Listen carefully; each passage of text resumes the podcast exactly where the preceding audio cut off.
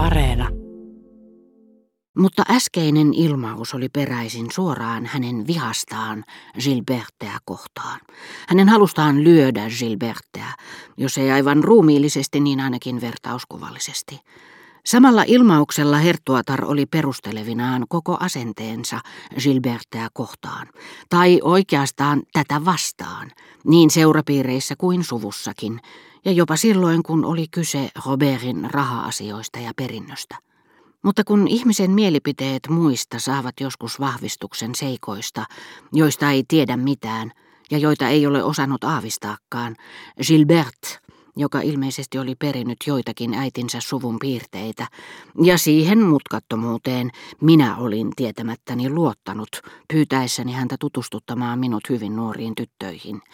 Teki nyt asiaa mietittyään, ja ilmeisesti siksi, että hyöty pysyisi perheessä, pyynnöstäni uskaliaamman johtopäätöksen, kuin olisin ikinä osannut kuvitellakaan, sillä hän sanoi minulle, jos sallitte, niin haen tyttäreni teidän luoksenne ja esittelen hänet teille. Hän juttelee tuolla Mortemaarin pojan ja muiden mitättömien poikasten kanssa. Olen varma, että hänestä tulee teille mukava ystävä. Kysyin Gilberteltä, oliko Robert ollut tyytyväinen saatuaan tytön. Voi, hän oli hyvin ylpeä tyttärestään, mutta luulen tietenkin, kun ottaa huomioon hänen taipumuksensa, Gilbert jatkoi naivisti, että hän olisi mieluummin halunnut pojan. Tuo tytär, jolle äiti saattoi nimen ja omaisuuden perusteella toivoa avioliittoa kuninkaallisen prinssin kanssa, mikä olisi kruunannut Swannin ja tämän vaimon yhteiskunnallisen nousun, valitsi myöhemmin puolisokseen mitättömän kirjallisuusmiehen. Hänessä kun ei ollut hitustakaan snobismia, ja alensi näin perheensä matalammalle tasolle kuin mistä se oli lähtöisin ja siksi oli äärimmäisen vaikeaa saada uusia sukupolvia uskomaan, että niin vaatimattoman pariskunnan vanhemmat olivat olleet korkeassa asemassa. Swannin ja Odette de Gressin nimet heräsivät henkiin kuin ihmeen kaupalla, ja niiden avulla ihmiset vakuuttivat, että nyt te erehdytte, ei se perhe mitenkään merkittävä ollut. Ja lopulta luultiin, että neiti de Saint-Loup oli tehnyt parhaan mahdollisen naimakaupan ja että hänen isoisänsä oli solminut avioliiton Odette de Gressin kanssa kohottaakseen asemaansa, kun asia oli ainakin rakkauden kannalta päinvastoin. Suonnin avioliiton inspiraationa olivat olleet sellaiset teoriat, jotka saattoivat kannustaa 1700-luvun aatelisia, Rousseau'n oppilapsia tai muita vallankumouksen edelläkävijöitä elämään luonnonmukaisesti ja luopumaan etuoikeuksistaan. Gilberten poistuessa kohti toista salonkia hänen sanojensa aiheuttama hämmästys ja ilo vaihtuivat pian mielessäni ajatukseen menneestä ajasta, jonka neiti de Saint-Lou myös tavallaan toi lähelleni, vaikka en ollut häntä vielä nähnytkään. Eikö hän muuten ollut, kuten valtaosa ihmisistä, kuin tähdenmuotoinen metsäpolkujen risteys, minne tiet eri suunnista johtavat samalla lailla kuin meidän elämässämmekin. Monet olivat ne minulle tärkeät polut, jotka johtivat neiti de Saint-Louhun, ja jotka kulkivat säteittäisesti taas hänestä poispäin. Häneen päätyivät ennen kaikkea ne kaksi suurta tietä, joita pitkin kulkiessani olin niin paljon unelmoinut. Hänen isänsä Robert de Saint-Lun kautta Germantin tie ja hänen äitinsä Gilberten kautta Meseglisin tie, joka oli johtanut Swannin maailmaan. Toinen tie johti minut tytön äidin ja Champs-Élysées kautta Swannin luo Combreen iltoihin Meseglisin puolella, toinen hänen isänsä kautta Balbekin iltapäiviin, minne saatoin kuvitella hänet aurinkoisen meren äärelle. Ja niiden kahden tien väliin syntyi jo yhdysväyliä.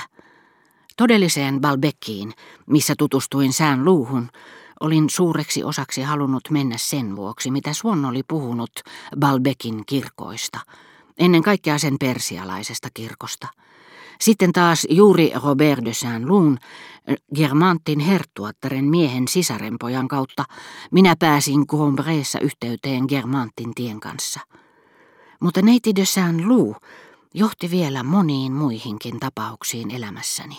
Ruusunpunaiseen rouvaan, joka oli hänen isoäitinsä ja jonka olin tavannut isoenoni luona. Ja tässä uusi yhdysväylä.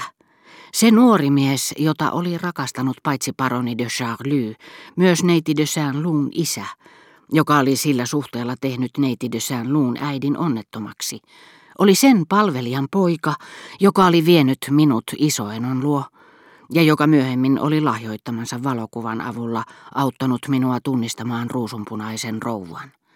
Ja eikö neiti de Saint-Loun isoisä Swan juuri ollutkin puhunut minulle ensimmäisenä Väntöin musiikista, ja hänen tyttärensä Gilbert puhunut minulle ensimmäisenä Albertinista. Ja juuri puhuessani Albertinille Väntöin musiikista olin saanut tietää, kuka hänen paras ystävättärensä oli, ja aloittanut sitten Albertinin kanssa yhteiselämän, joka oli johtanut hänen kuolemaansa ja aiheuttanut minulle paljon surua. Sitä paitsi neiti de Saint-Loun isä oli lähtenyt taivuttelemaan Albertinia palaamaan luokseni. Ja sitten minun seurapiiri elämässäni sekä Pariisissa Suonin ja Germantien salongissa että toisessa ääripäässä Verderääneillä olivat Combreen molemmat tiet, Champs-Élysées ja La Raspellierin kaunis terassi. Onko tuntemissamme ihmisissä oikeastaan ketään, jota emme joutuisi, jos kerromme ystävyytemme tarinan hänen kanssaan sijoittamaan peräkkäin elämämme eri tapahtumapaikkoihin.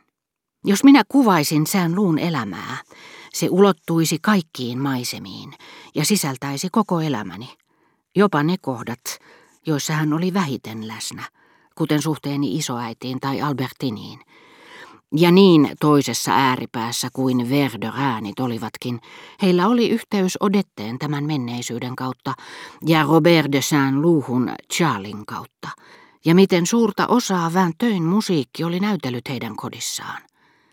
Ja sitten vielä Swan oli rakastanut Le Grandinin sisarta, ja Le Grandin oli tuntenut paroni de Charlyn, jonka holhokki taas oli mennyt naimisiin nuoren Cambromerin kanssa. Kyllähän, jos puhe on meidän sydämestämme, runoilija oli selvästi oikeassa puhuessaan salaperäisistä langoista, jotka elämä katkoo. Mutta vielä enemmän totta on, että elämä kehrää kaiken aikaa uusia lankoja ihmisten ja tapahtumien välille. Se antaa niiden mennä ristikkäin ja saattaa ottaa kaksikin lankaa kerrallaan paksuntaakseen kudoksen, niin että menneisyytemme ohuimman kohdan ja kaikkien muiden kohtien välille muodostuu rikas muistojen verkko, jonka yhdyslangoista olemme vapaat valitsemaan. Voi sanoa, että jos yritin muistaa asiat sellaisina kuin ne olivat olleet, enkä vain käyttänyt niitä alitajuisesti, jokainen asia, jonka olin nyt käytössäni muuttanut pelkäksi raaka-aineeksi, oli ollut minulle aikoinaan elävä ja omalla persoonallisella tavallaan tärkeä. Minut esiteltäisiin neiti de Saint-Loulle Rova Verderäänin luona. Miten lumoutuneena ajattelinkaan yhteisiä matkoja Albertinin kanssa. Albertinin, jonka seuraajaksi minä tavallaan ajoin pyytää neiti de Saint-Louta. Matkoja paikallisjunassa Dovilleen rouva Verderäänin luo. Saman rouva Verderäänin, joka oli jo ennen minun rakkauttani Albertiniin yhdistänyt ja erottanut neiti de Saint-Loun isoisän ja isoäidin. Meidän ympärillämme oli Elstirin tauluja, saman Elstirin, joka oli esitellyt minut Albertinille. Ja jotta menneisyyteni eri osat olisivat vielä paremmin sulautuneet yhteen, Rova Verderin ja Gilbert olivat molemmat menneet naimisiin Germantin kanssa.